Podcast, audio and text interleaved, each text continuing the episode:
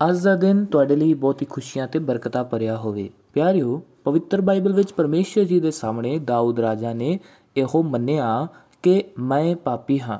ਜਬੂਰਾਂ ਦੀ ਪੁਸਤਕ 51 ਅਧਿਆਇ ਦੀ 5 ਆਇਤ ਵਿੱਚ ਇਦਾਂ ਲਿਖਿਆ ਹੋਇਆ ਆ, ਵੇਖ, ਮੈਂ ਬਦੀ ਵਿੱਚ ਜੰਮਿਆ ਅਤੇ ਪਾਪ ਵਿੱਚ ਮੇਰੀ ਮਾਤਾ ਨੇ ਮੈਨੂੰ ਕੁੱਖ ਵਿੱਚ ਲਿਆ।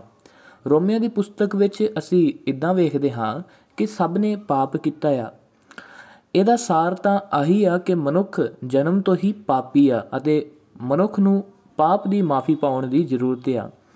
ਕਿਉਂ ਜੋ ਪਾਪੀ ਮਨੁੱਖ ਸਵਰਗ ਨਹੀਂ ਜਾ ਸਕਦਾ, ਉਹਦਾ ਅੰਤ ਤਾਂ ਸਦੀਪਕ ਕਾਲ ਦੀ ਅੱਗ ਦੀ ਝੀਲ ਹੈ। ਫਿਰ ਵੀ ਪਰਮੇਸ਼ਰ ਦੀ ਮਰਜ਼ੀ ਆ ਕਿ ਕੋਈ ਵੀ ਉਸ ਅੱਗ ਦੀ ਝੀਲ ਵਿੱਚ ਨਾ ਚਲਿਆ ਜਾਵੇ। ਇਸੇ ਵਾਸਤੇ ਪਰਮੇਸ਼ਰ ਜੀ ਨੇ ਆਪਣੇ ਇਕਲੌਤੇ ਪੁੱਤਰ ਪ੍ਰਭੂ ਯੀਸ਼ੂ ਮਸੀਹ ਨੂੰ ਮਨੁੱਖ ਰੂਪ ਵਿੱਚ ਇਸ ਸੰਸਾਰ ਵਿੱਚ ਘੱਲਿਆ, ਜੋ નિર્ਦੋਸ਼ ਅਤੇ ਪਾਪ ਰਹਿਤ ਸੀ। ਇਹੋ ਜਿਹੇ ਮਨੁੱਖ ਉੱਤੇ ਸਾਰੇ ਇਨਸਾਨੀ ਜਾਤ ਦਾ ਪਾਪ ਲੱਦ ਦਿੱਤਾ ਗਿਆ।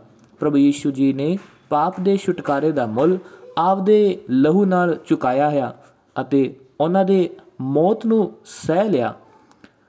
ਪਰਮੇਸ਼ਰ ਨੇ ਉਹਨਾਂ ਨੂੰ ਮਰਿਆ ਹੋਇਆਂ ਵਿੱਚੋਂ ਜਿਵਾਲਿਆ ਆ ਅਤੇ ਜਿਹੜਾ ਵੀ ਪ੍ਰਭੂ ਯੀਸ਼ੂ ਜੀ ਦੇ ਕੋਲ ਆਪਣੇ ਆਪ ਨੂੰ ਗੁਨਾਹਗਾਰ ਮੰਨ ਕੇ ਪ੍ਰਾਰਥਨਾ ਕਰੇ ਕਿ ਪ੍ਰਭੂ ਯੀਸ਼ੂ ਜੀ, ਤੁਸੀਂ ਮੇਰਿਆਂ ਗੁਨਾਹਾਂ ਦੇ ਲਈ ਸੂਲੀ ਉੱਤੇ ਕੁਰਬਾਨ ਹੋਏ ਅਤੇ ਪਰਮੇਸ਼ਰ ਨੇ ਤੁਹਾਨੂੰ ਤੀਜੇ ਦਿਨ ਮਰਿਆ ਹੋਇਆਂ ਵਿੱਚੋਂ ਜਿਵਾਲਿਆ ਆ, ਮਨ ਵਿੱਚ ਇਹ ਵਿਸ਼ਵਾਸ ਰੱਖਦਿਆਂ ਹੋਇਆਂ ਤੁਹਾਨੂੰ ਆਪਣਾ ਪ੍ਰਭੂ ਅਤੇ ਮੁਕਤੀਦਾਤਾ ਮੰਨ ਕੇ ਸਵੀਕਾਰ ਕਰਦਾ ਹਾਂ।